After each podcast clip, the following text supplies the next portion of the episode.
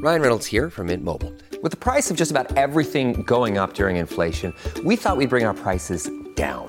So to help us, we brought in a reverse auctioneer, which is apparently a thing. Mint Mobile unlimited premium wireless. Ready to get 30, 30, bit to get 30, bit to get 20, 20, 20, bit to get 20, 20, bit to get 15, 15, 15, 15 just 15 bucks a month.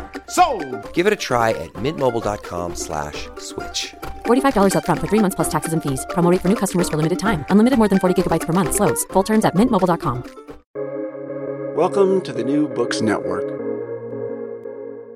Hello, everyone, and welcome to New Books in Anthropology, a podcast channel on the New Books Network.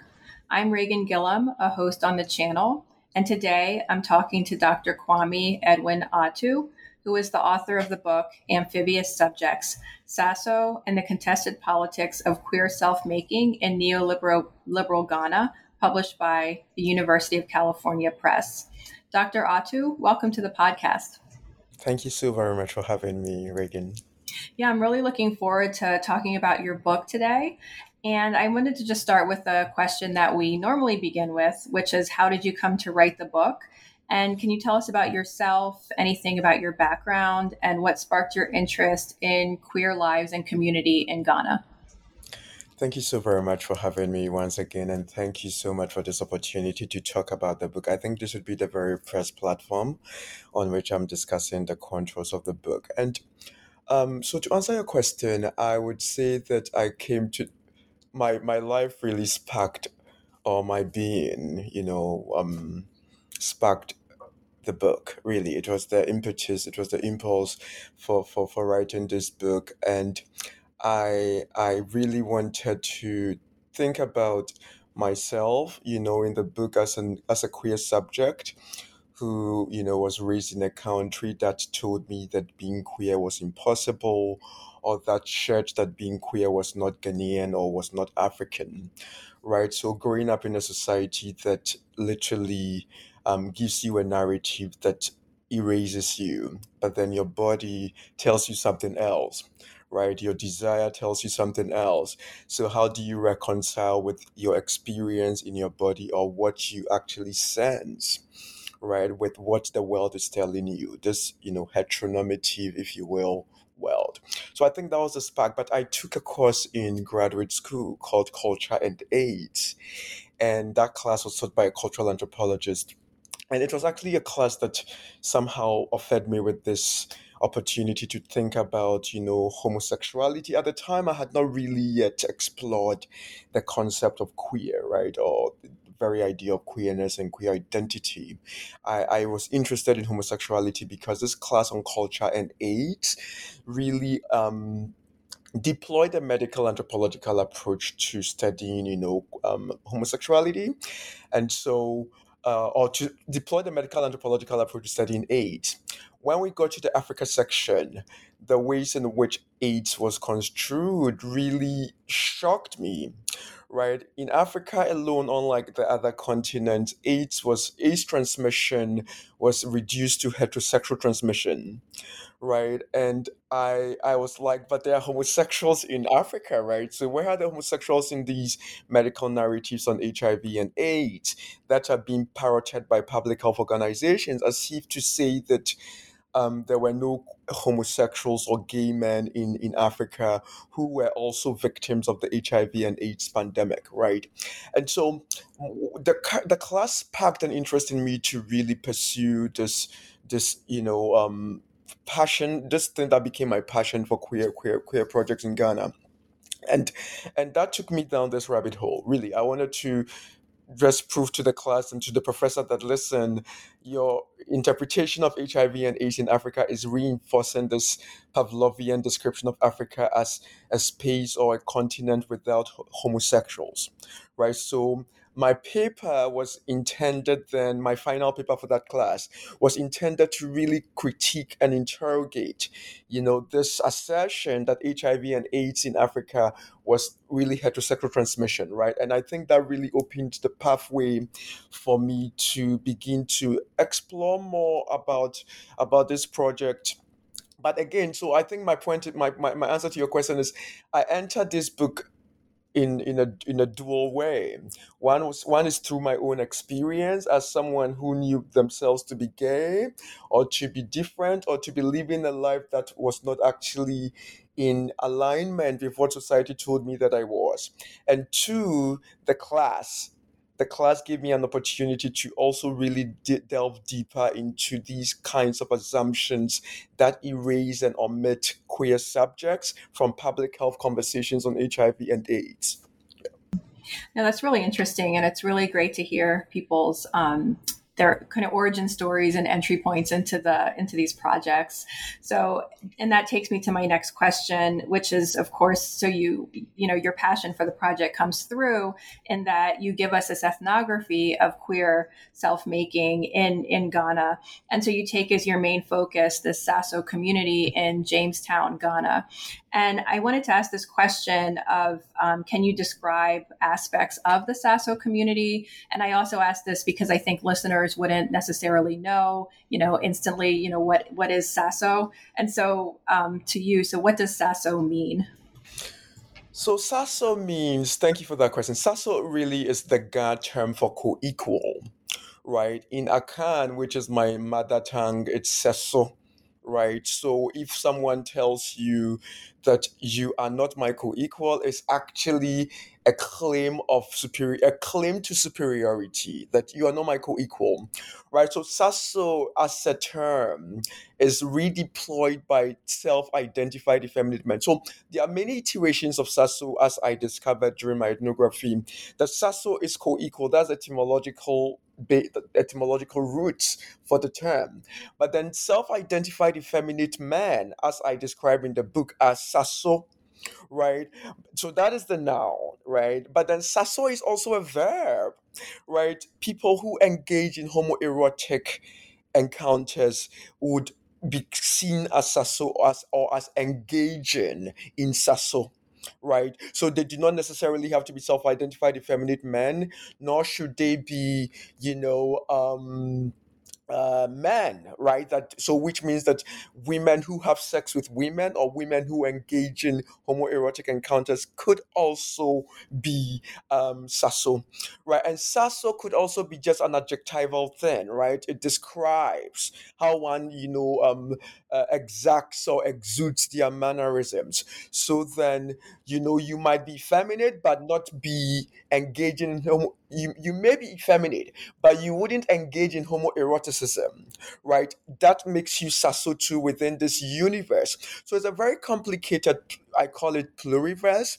of identification. Sasso historically or originally means co-equal, but then self-identified effeminate men in this community have really, in Jamestown in particular, have redeployed or have mobilized so have they've taken Sasso because Sasso is also less um, problematic in many ways, right? Sasso doesn't carry the baggage that, for example, lesbian, bisexual, gay, transgender, queer plus carries, nor does it carry the baggage that Kwadwo which is actually the term for a man who acts like a woman, carries, right? Because Kwadwo is more derogatory.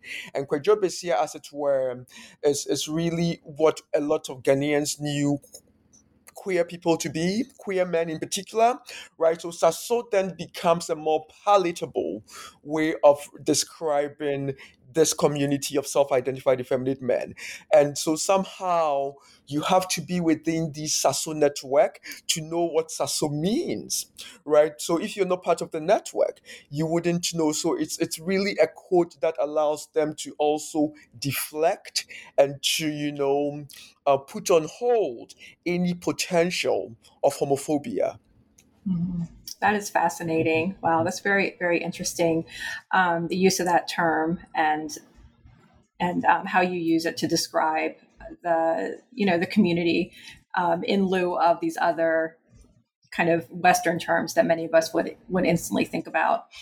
Um, and so, I wanted to take us to I guess the beginning of the book where you you begin the book with this arrival scene into Accra, Ghana.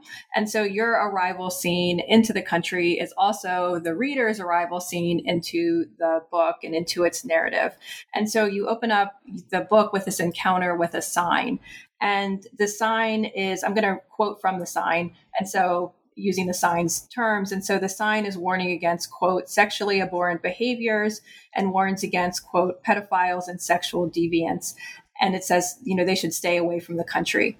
And so I wondered for you, um, you know, what does the sign tell us about the sexual norms that the state is trying to enforce in Ghana? So let me tell you my very first encounter, how I I reacted upon seeing that sign for the first time, if you don't mind a little anecdote. So I had actually arrived in Ghana for the first time, I think, in 2011 to start this project. And you know, I had been in I had been in the US then, for almost five years. I hadn't been back to Ghana. So I was now out, I had been out in the US and I was going to Ghana as a very different person. Clearly, my masculinity had changed. I was not like the Kwame who left Ghana in 2007 and was, you know, endowed with this Christian masculinity, right? So the, when I say Christian masculinity, I mean I had a short hair, I was very prim and proper, respectable, dressed and wore like tucked in iron my shirt as Christian men do in Ghana. I was this like very Victorian Ghanaian who left the shores of Accra in 2007. And in 2011, I returned and I had my locks. You know, I have these locks. I am in tight jeans. I'm just sashaying my way around the airport.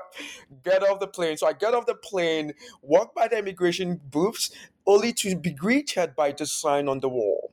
So suddenly, Professor Gilliam, I I had to modify my body, right? I had to actually not draw too much attention to the ways in which I was presenting my masculinity because my masculinity was not in consonance with the hegemonic notions of masculinity of the Ghanaian nation, I realized, right? So I had to remodify. It was a corporeal kind of rearrangement that I had to do. So I had to actually then, you know, make sure my chest was out. I had the broad shoulders, then, you know, carried my bag and then walked to, you know, it, it was this kind of performance of masculinity as a way of deflecting attention from my new queer masculinity, if you will. Right.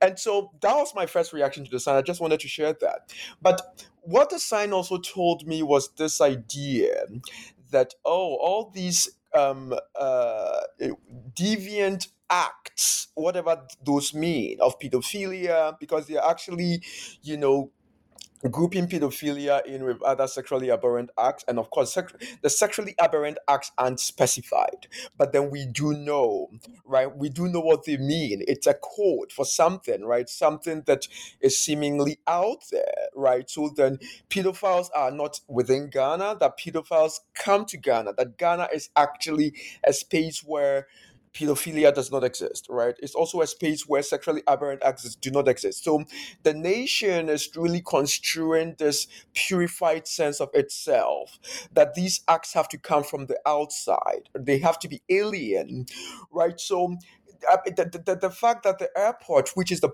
portal of arrival, becomes the precise domain at which these aberrant acts are confiscated or, you know, or, or, or held at bay was fascinating to me because the nation was really marking its ground. It was marking its territory right? And for me, that was what the sign was doing. That the sign is simply telling us that Ghana sees itself as, you know, a space where everything it's a, it's a very decorous space, a very moral space, and that any form of immorality, whatever that means, comes out of Ghana and cannot be found of Ghana, cannot be found within Ghana, right? So the sign really then polices sexual citizenship, right? That you have to conform within the parameters of what Ghanaians want, right? And what it, it did for me in, at, the, at that moment was to really think about the ways in which uh, Ghana asserted itself or presented itself to the bigger world or the wider world, right? Ghana wants to see be this kind of you know um, uh, icon in the West African you know sub region as a space of um, not just hospitality, but then there are also Christian sentiments, right? That are actually underneath, or that are the ch- subtext for for this this sign. So that that was my reading of the sign, right? That the sign is intended to mark Ghana as primarily free free of pedophilia, free of any sexually aberrant behavior, including homosexuality or queerness, and so Ghana has to be the place where moral beings are created or it's an unscathed domain. Mm-hmm. Now, I like that um, how you bring in the antidote and your reading of the sign because you you tell us how you bodily uh, had to reconfigure yourself in line with this idea of Ghana as this you know moral space, as you said, with uh, you know with this um, where Christianity is dominant and there is no um, homosexuality. And that takes us back to what you said earlier, also about how, you know, people exist and yet they're told that their sexualities don't exist. Um, and so that takes me then to the uh, title of the book again, the amphibious subjects, um, because you describe Sasso as having amphibious subjectivities. And of course, um, as I said, that's also the title of the book. And so I wonder too, then, can you tell us about this idea of the amphibious subject? What does it mean? Um, how do you, you know, theorize this term? Thank you very much. So I think let's go back then to the scene at the airport and my performance, right? My switch from this queer masculinity to this Christian masculinity as becoming the basis for what becomes um, the, the, the term amphibious, right? That the, if the amphibian, the amphibian as a creature or as a being is one that lives on both land and in water right? The airport space, which is also a kind of liminal space, serves as the boundary at which I switched from being queer, which was my identity in on, until I left the plane, right, into Ghana. So then the back and forth, right, between my queer masculinity and my Ghanaian Christian hetero masculinity becomes a kind of framework. But I, I, I need to actually, uh, before amphibious, I was going to use reluctant as I, I was thinking about reluctance as the optic for thinking about this project, right? And I realized that reluctance would not quite catch what I was doing, and so, um, and and you know when I was re- using reluctance, reluctance I was going to call the piece Reluctantly Queer, and that is really where I get the title for the film, which we'll talk about. But like Reluctantly Queer was not quite um doing it for me as an intellectual, as a thinker, and as an anthropologist, precisely because with reluctance, I was using a lot of Western theory to think about queer subjectivity. But uh, with amphibious subjects, I had someone to go to, Kwame right? And so in in the field, right, I saw that these Sasso men had to actually embody multiple selves at their work, at their churches, with their friends, at the NGOs they work in the public sphere, right? And so it is it, it, it is a shape shifting tendencies of these men that actually compelled me to actually um to to, to, to, to, to look to amphibian or the amphibious subject as, as a very useful theoretical framing for situating or making sense of social subjectivity or their forms of self-fashioning, right? So having been in the field and seeing the ways in which these men you know fashion themselves because i was with them with their families i went with them to churches we went to ritual spaces we went to them to the i worked I, uh, like i went to their ngos and in all of these domains right they were enacting forms of selves that were not always uniform right? So for me, the amphibian as a heuristic became so critical more so than reluctance right? I was like, they are not being reluctant, they are just really embodying or manifesting what Kwame Gyekye calls the amphibious personhood. Right, and so that is how I came to the term. Not sure if that responds to your question here. Oh, that absolutely responds to the question, and it, it tells us exactly um, what I also picked up in the book about the amphibian and how it's on you know land and water and how it has to negotiate between these different terrains um, in its you know in its subjecthood. Um, and so you mentioned also Kwame Gyekye and um, his idea of amphibious personhood. And I wondered, I have this question, I guess, about about your use of a Ghanaian philosopher in the book. And I'm thinking about this quote that you have in the conclusion of the book. And so my question is going to come in the context of this quote.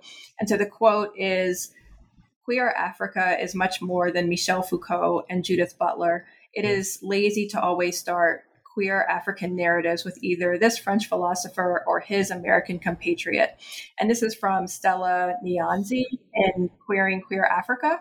And so I guess in the context of this question, um, what was it meaningful for, for you to use a Ghanaian philosopher um, to build these theories about Ghanaian people?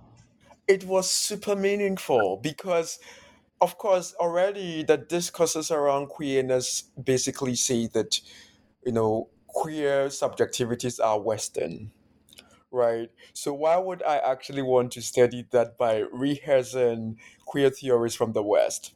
right? Because then I'll be giving further to um, critics of queer subjectivities in Ghana to say that this is the point, this is why it's Western. So Kwame Gyekye's theorization comes in so handily, right? It, it allows for me to actually root the study in the context of Ghana. It is a Ghanaian subjectivity, right? And the ways in which Sasso themselves embody being Sasso is quite reminiscent of what Gyekye is doing in his analysis of personhood right so he couldn't be a much he couldn't he couldn't be a more appropriate intellectual or um, interlocutor theoretically for me right? That he had already given me, he had the language, he also had the insights, plus he's also a philosopher. But then again, I was also like so disinterested in the Western theories because I'm like, we do have a, there's a fecund opportunity. We, we have this privilege and capital, philosophical capital in our own domains. Why don't we, you know, exploit these opportunities? Gyekye is waiting to be seen. Gyekye actually taught me. So why would I actually, you know, look somewhere else? Because because because they are white, that makes them more philosophical than Gyekye. When Gyekye is really ethnographically grounding their philosophy, he may not have been an ethnographer, but then clearly his philosophical contributions are deeply rooted in what uh, what is arguably Ghanaian culture, right? So I already had that framework set for me. All I had to do was to pluck from it, and it made sense in the context of the project. Mm-hmm. Yeah, I like that term, philosophical capital. That's a great that's a great term. And then, you know, and then you kind of ethnographically ground it and put some sort of empirical meat on those bones, which is what you know anthropologists tend to do. Like that's our that's our project. Um, and so in that, I wanted to dive into your ethnography um, because the book really incru- includes these descriptive scenes of community life. And so in chapter three, for example, you talk about um, the Sasso community rituals, where they're attending birthday parties and what are called, I guess, outdoorings or christenings. Um, and so these are ritual spaces. And of course, you know, anthropologists would understand that these are um, spaces of ambiguity and spaces of kind of freedom from the social structure. And so, what were these rituals like? And how do these rituals help us understand the Sasso community and amphibious personhood? So, rituals are actually as Ghanaian as it gets. You know, on a weekend, like Friday, Saturday, Sunday is either a wedding, an outdooring, a funeral. The Dutch anthropologist Sjaak van der Geest even has this article entitled um, Funerals for the Living. It is, a, it is this little ethnography on Ghana where he says that funerals in Ghana are actually rituals for the living just because of just how widespread and so prevalent they are. So for me, rituals are already a, like an everyday experience, right? And and so as I did this project, are so centrally involved in rituals in spite of the very heteronormative nature of these rituals. So growing up in Ghana, I mean, this project really then somehow also allowed me to time travel into the past to make sense of how also Sasso have always been there right? These men are either cooking, right? They are either the uh, masters of ceremonies. They are doing something industrious in the space to make sure that the ritual is a success. right?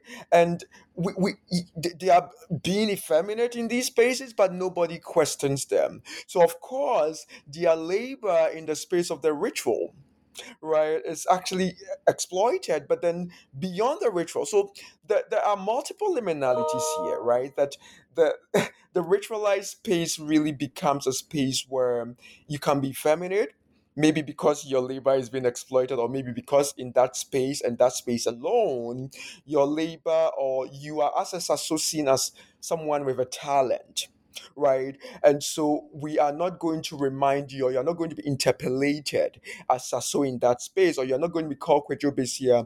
You're not going to be um, booed at for being effeminate, right? So the ritualized space then becomes a space where Sasso really tries to compensate for the so many things that society disallows them from having, right? And so the birthday and the uh, christening ceremony I witnessed were so significant because, again, at these spaces, Sasso's identities become legitimate because they are integral. Like they run, they are the I, I say that they are the heartbeat in fact of these rituals right? And that was one of the things i was trying to actually dis, dis like disentangle in the piece is that why is such a heteronormative um, ritual so reliant right on subjects who are actually or whose existence whose bodies whose being right are actually in contradistinction with the heteronormative formation the ritual that is right? And that for me was so critical because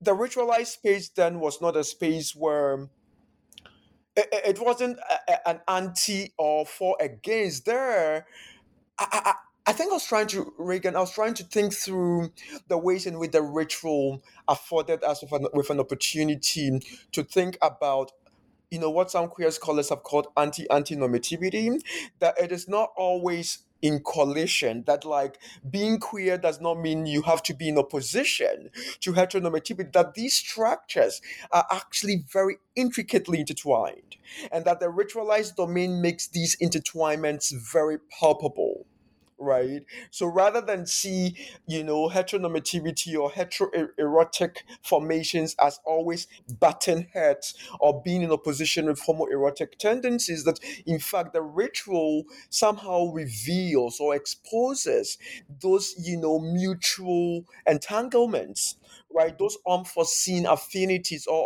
or, or, unimagined alliances that exist between heteronormative rituals and homonormative subjects. Or homo no heteronormative rituals and homoerotic leaning or um, gender non-conforming subjects. Yeah. Mm-hmm. Yeah, thank you so much for that. Um, and so another place you went, you went to these, you know, rituals, and we see them in the book. And then another place where you were, as you had said earlier, you were in these NGOs. And in the book, you describe the compulsory homosexuality of the NGOs, and they have these, you know, various programs and agendas. And so there, it seems like the ones you were going to are involved in sexual health and rights um, but it seems like they're also very constraining in their understandings of sexuality. And so, how do Sasso lives, you know, exceed these understandings of sexuality that the NGOs put forth? So, th- thank you so much. So, there was something about in the book that I call um maybe I did not put that in the book, so pardon me. Um, it's called you know um, pretentious conformity. It's a term I wanted to use and when I say pretentious conformity, this desire to conform by pretending, right? And so then the NGOs are themselves engaging in that pretentious conformity. But then I am imagining this pretentious conformity, which could be this compulsory heterosexuality, right, as uh, you know, as a reflection or an iteration of why amphibiousness is useful, right? Because the organizations themselves have to give, you know, this air of you know so of, of course a lot of these sexual health projects they use sexual health projects, but then under the banner of sexual health, they're actually dealing with not just people living with HIV and AIDS, victims of domestic, um, victims of, of, of sexual and gender based violence, um, but they're also dealing with queer people, right? So even the use of men who have sex with men, for example, right, within in in, in, in the, by these organizations is a way to mask right? The fact that they're actually engaging with or in, in conversation with with homosexual men because homosexuality mind you in ghana is illegal or is criminalized right? So uh, these NGOs are actually in a very dicey situation. On the one hand, they want to actually um, reach out to the queer community because they are human rights communities, but then the members within the organization themselves hold on to their own beliefs, right? How can you work in an organization that reaches out to queer people and be Christian? And, and, and so there were these tensions within the organization as to what the primary commitments of the organization were, right? And the ways in which these primary con- commitments or goals and objectives were always somehow conflicting with their own moral, you know, um, orientations, if you will, which were mostly deeply rooted in Christianity or Islam, right? So uh, the pretentious conformity then was enacted both by the members of the NGOs as well as the Sasso who work in the NGOs, right? It's like we are not going to talk about the fact that you are Sasso, right? We are not going to talk about the fact that the, the Sasso are also not going to talk about the fact that we know you are homophobic. So let's all live in this situation together and pretend we don't know what each other is. Does that make sense? yes that is that is fascinating. Um, yeah i really i like that. And you mentioned the christianity of the of the workers and how some of these norms are rooted in christianity. Um, and so that takes me to my to my next question which is like christianity is ever present in the book. Um, it's present in the lives of the Sasso who you talk to who are attending church they they consider themselves to be good Christians. Some of them are are kind of have these leadership roles in the church, but they still kind of experience this non-belonging, I think. And so, what is the role of Christianity in sexual culture of Ghana? And then also, I had this question of, did you know that Christianity was going to play this role in the book that it that it plays? And I asked this as someone who you know, we start off with these projects and we go into the field, and sometimes just these other areas emerge that we may not have previously thought oh this is going to be you know a, a, bigger a bigger thing. So that's that's where that question comes from about did you know that christianity was going to play such a big role? You know wow that's a very good question. It's a very good question because this is what happens when you are raised christian. That because i'm coming from a very conservative family my parents are presbyterian. That christianity to be honest with you Dr. Gillam is um is an afterthought, really. I mean, because I am Christian and or I was raised Christian, not that I am now, but it, it never really registered as um as a category to analyze, right? Or as a unit of analysis. Because, like, oh, I'm Christian, everybody in Ghana is Christian, so what's the big deal, right?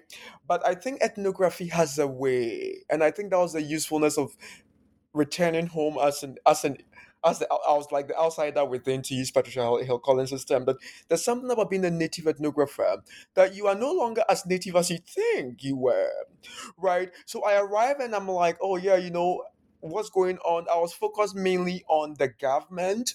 I was focused mainly on people and homophobia. Uh, and at some point, eh, Christianity was just really not occurring to me but then it was always there. It was something I could not avoid. So I actually came to the Christian section when I went into the archive. Because in the when I went to the School of um, Orient, like the Missionary Collections, which is actually at the School of Oriental and African Studies, SOAS, in London, and in the archive, I see all these documents and correspondences between um, churches in the UK, and Ghana, right? Trying to actually, you know, pursue projects to end polygamy, right, in Ghana. And I'm like, oh my God, like this is like Christian NGOs, right? Working to proselytize and, you know, uh, make monogamy the thing because monogamy was being marketed or parroted as what would make Ghana a modern nation after the British left, right? So that is actually the other way I entered that my my entrance, the Christian bit, really came through my engaging with the archive. Right? And then that is what then opened me up back to the ethnography and the preponderance of Christianity everywhere. I think the archive made me better understand why Christianity is so widespread in Ghana and the fact that what is happening now cannot better be understood if we do not return to these historical artifacts, you know, that that help to shape and consolidate Christianity in Ghana. So, yeah, it was an afterthought in a way. yeah no it was very it was very interesting. I, I, liked it. I wasn't necessarily expecting it but you know when you read ethnographies you, you you don't know everything that's why you read them. And so that that was just a you know a, a really nice uh, added layer to the to the world that you were you know exploring in the book and, and analyzing for us. So um, so I really like that. And then you you talked about earlier how you were going to use this term reluctant, and so this takes me to your short film um, Reluctantly Queer, which you wrote and starred in. And I wondered if you you wanted to tell us about the film. And it I saw it I haven't seen the film, but you do talk about films in the book as well, the films that these NGOs were producing um, about queer Ghanaians. And so I wonder too if your film might be kind of a representation that challenges these NGO representations um, in expanding the field of images about queer Ghana. Right. Thank you. So reluctant. Um, yeah. that film was written as a as an epistolary film, a letter to my mother, because I'm very very I'm an only child, so my mom and I are like, you know, best friends. Oh, we're best friends, you know, and and then you come out and your mom is like, hey, you know, this is not who you are. Is this what America has made you into?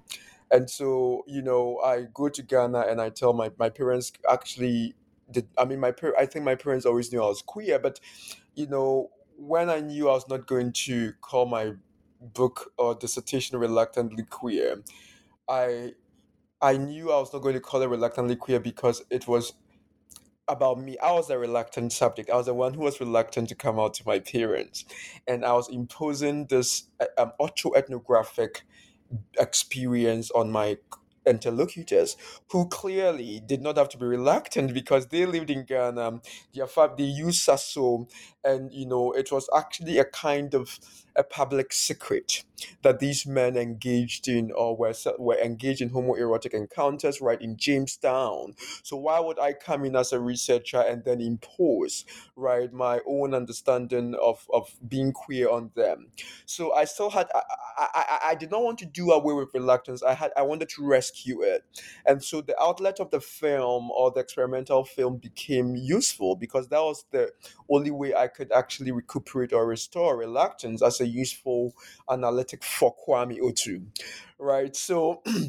it's a letter to my mother and and in it i'm i'm trying to basically say that listen uh, yeah, in the, I, what is home for me as a queer subject? You know, I know that if I, as a queer African subject, what that, what does it mean to be to be in pursuit of a home? I go to Ghana, I can't be gay, and here I'm a black person, right? So how do you, what, what does the concept of home mean when in the U.S. I can't be the US is often construed in the Ghanaian imaginary as a citadel or a mecca of queer um, queer liberation. But then, if you're queer and black in the U.S., as a black person, you know, um, as a queer person, your blackness undercuts whatever whatever liberatory potential that this country is supposed to afford you, right? So the letter was then, in fact, trying to tell my mother that listen, I don't have any home, because even in the U.S., being a black subject really means you know being or like living in a space of uh, uh, uh, fearing death all the time. And what does that mean? And in Ghana, the same thing applies to being a queer subject. You live in a constant state of precarity or uncertainty, right? So, what do I call home? And I think deep down in that film is also my kind of criticism to all these Western NGOs um, and Western documentarians who actually portray the West as a safe space because the West is definitely not a safe space for queer black subjects or queer subjects of color. And that is what I was trying to convey in in, in, in the in, in, the film, which is that uh, my African diasporic um, queer comrades, right, do not find this place a safe place for them because this is not a home So where do we find as a home? And and that was what I was trying to get with reluctantly queer in my conveyance of of this dilemma to to my mother. Mm-hmm. Yeah, that was that was really well said. Um, I'm also an only child, but also I like this. I like this question of like, what does the ethnographer do with all of, with this material? Like, what do you do with your concepts and your ideas, and where do you put them, and how do you express them? And some mediums are better than others. So film might express one thing and then the book another thing um, so that's that's really lovely to think about there there doesn't have to be an end you know it can it continue um, so then I wanted to ask you also about your research methods. And so the book is, of course, very ethnographic, and you have these, you know, scenes and encounters, and you go into the lives of Sasso. You have all of these inter- interviews and conversations, and I wondered about how you navigated uh, the kind of the stigmatization or the stigma associated with the with the topic. And you know you enter into this community and share their lives. And it seems like um, they might be saying things that kind of remain unsaid to their families or to other people. And so it's just a question of how you navigate this you know this terrain of ethnographic research um, in this area. You know as someone who was born in ghana and left ghana and went back to ghana i did not go back to ghana just as a queer person right i went to ghana also as a privileged subject right? I had lived in the US for for uh, uh, five years. I've now inherited this, you know, idea of, of I've, I've, I was within the proximity of Imperial America or whatever that is. And in Ghana, that is a big deal. That is actually what I call, you know, racial capital working for you through proximity to the US. So I think that methodologically that I unlike other Ghanaian scholars who would have had a lot of difficulty identifying the queer community like I did, that I felt the gateway or the floodgates were open for me because most of these men the Sasso saw me not as a Ghanaian, really. They saw me as a diasporic subject. So I was a safe person for them to be around, right? That so then being diasporic, eerily makes you open. And and i think that's one of the things we need to talk about which is you know how the the, the, idea is that if you're coming from the west you know you must be open-minded you, you must be embracing. But that has never always been the case because there's some very very close mind a lot of close-minded westerners right? But you know in many parts of africa the assumption is that in the west uh, uh, will be tolerant, especially in the LGBT human rights movement, right? So queer people somehow assume that all people from the West are tolerant. And I'm like, no, that is not what happens. But that sensibility, that that um, ideology, if you will, really created the opportunity for me to be able to access them. That I was a privileged person. They saw me now as an African American in so many ways. They even called me, I am the American man, right? Which then removes any sense of Ghanaianness from me, right? And so I think that identity, this new identity, this new Kwame, right, uh, made it easy. And I say this because I went to an NGO event. Dr. Gillam, it was so interesting. And at the event, two of the Sasso who were there were my colleagues from college. I went to college in Ghana, right? And they in college knew me not to be. I, I wasn't out then, right? So of course they had suspect they had their suspicions that I was queer, but I was still this very respectable Victorian Christian man, right? So when they saw me at the event, they had their suspicions. They were like, um, "Should we trust this guy?" Right? At the time, they did not know I had traveled but the other people in the audience knew I had traveled and they told them that, oh, he's actually one of us, right? And he's actually coming from the US. So they held on to what the, the old Kwame right? But the Sasso who had I had met were, were, knew the new Kwame, and they had to actually temper or temper their anxieties by saying that, oh no, he is cool. He's cool people. You should trust him. He's not going to actually out you to anyone. You are in a safe space with him here, right? So that moment really struck me as very interesting because there were two conflicting understandings of who Kwame was. And it was a very critical ethnographic juncture of, again, going back to the idea of the native, right? That they held on to this idea of my nativity, right? And or nativeness. And the Sasso that I had just met thought I was American, right? So it was a very, very interesting experience. Mm-hmm. That's really that's really interesting, and how we always have to take ourselves into account when we go into these situations, and we learn things about ourselves as we encounter different people. Um, yeah. I've, I found that as well. Um, and so I have this this question. So I wondered your thoughts about ethnography in Africa or African studies. And so I asked this because I've seen these, you know, controversies and critiques in African studies. Um, I have to confess, like mainly I've, I've learned about them through through Twitter, um, and so but they they raise these questions about um, who studies African communities, what is you know what kind of information is shared, how is Africa represented, um, and I don't know that these questions have ever gone away. Like I took a class on peoples and cultures of Africa, which you know is what anthropology classes tend to be called, and like 2000 at University of Virginia. And so, you know, these were some questions that the professor was was raising. But um, so I just mean to say that you know maybe these aren't new but so i wondered if you have any thoughts you know about african studies how your work fits into it and then um, you know what what you'd want people to take away from your work thank you very much so i really appreciate that question not least because um, it gives me an opportunity here to talk about how I feel African uh, African anthropologists, and I mean I don't I didn't say Africanist, right? African anthropologists' entrance into the realm of ethnography, right? Our increasing entrance is going to really um, create a huge um, upset in many ways. It's going to upset colonial ethnography, which now c- continues as neo colonial ethnography, just as the debates on Twitter unfolded, right? Um, I feel that we are going to, with, with the entrance of natives into anthropology, Af- African natives in particular, like myself, that, that we are going to see a revival.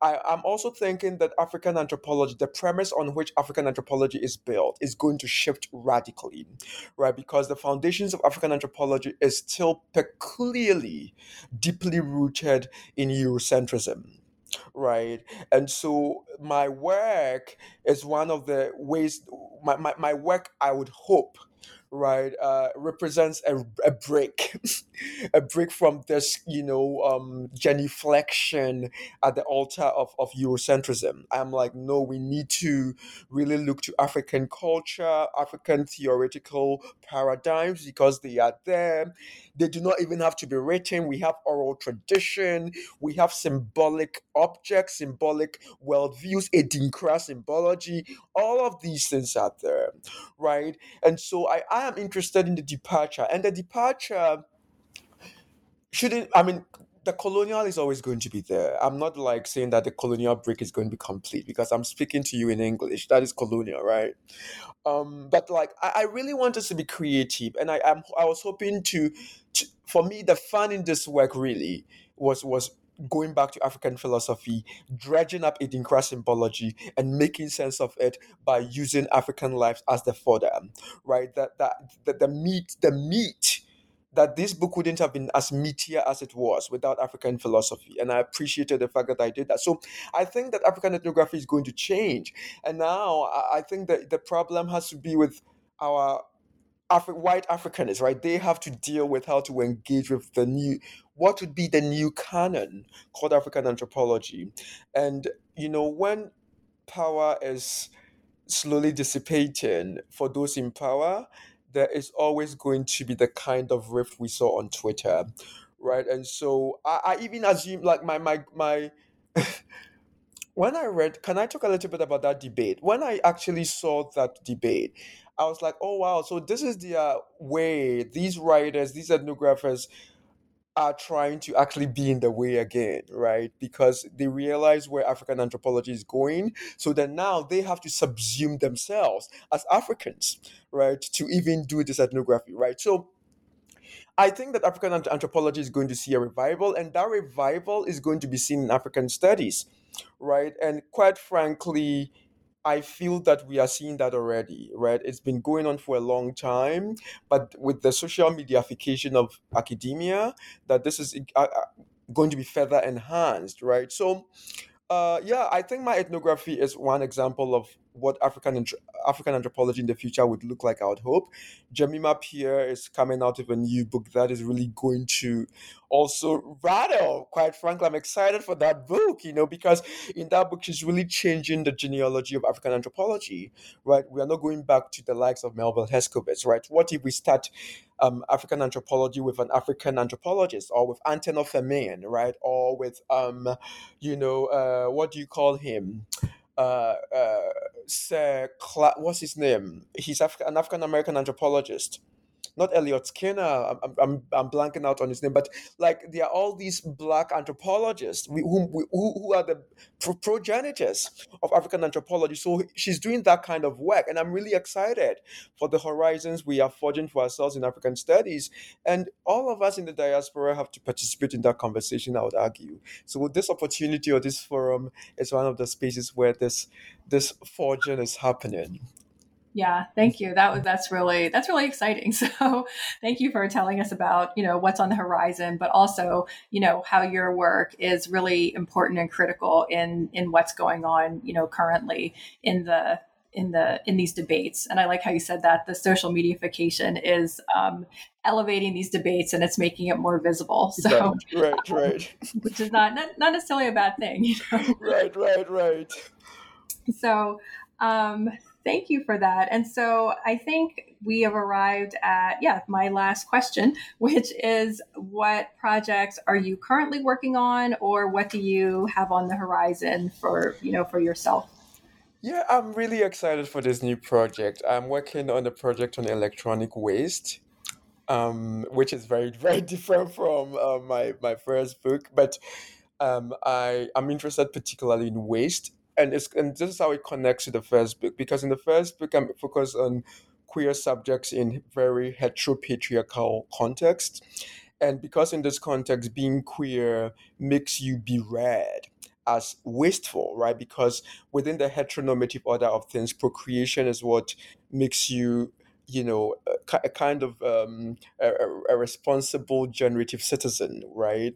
And so queer subjects in Ghana or queer subjects everywhere too are sometimes read as wasting away their procreative capital, right? So I'm trying to connect that logic of waste in the realm of reproduction, right, to the logic of waste in my current project, albeit the logic of waste in the current project occurs in the realm of production, right? So waste as a queer object, you know, um, then is what I'm trying to, or is how I'm trying to enter this new project. Now, Ghana has the world's largest electronic waste dump, right? And so I'm working currently with um, a community of electronic waste workers, right? All of whom come from northern Ghana, right? And northern Ghana historically was where enslaved people were captured and you know you know um, captured and kidnapped and taken across Atlantic, right?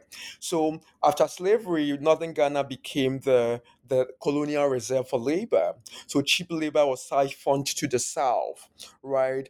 And so in Ga- in contemporary Ghana, Ghana is really sharply divided between the south and the north. If you are from the north, you are called a northerner right? But then the northern part of Ghana is really the most diverse part of Ghana. It's much more diverse than the south, right? But if you're from the north, irrespective of your ethnic orientation, you are called a northerner, right? So I'm interested in the ways in which these logics of northernness, right, are tied in with the histories of slavery, the histories of colon- colonial labor, and the ways in which these histories leave legacies or scars on northern subjects today, right? So I'm drawing a lot on the works of Michel-Rolph Trouillot's um, you know, at anthropology and the savage slot. I'm interested here in this project in the salvage slot as a theoretical device that allows me to think about the ways in which, you know, anthropology's obsession with the savage slot has actually left ideologically this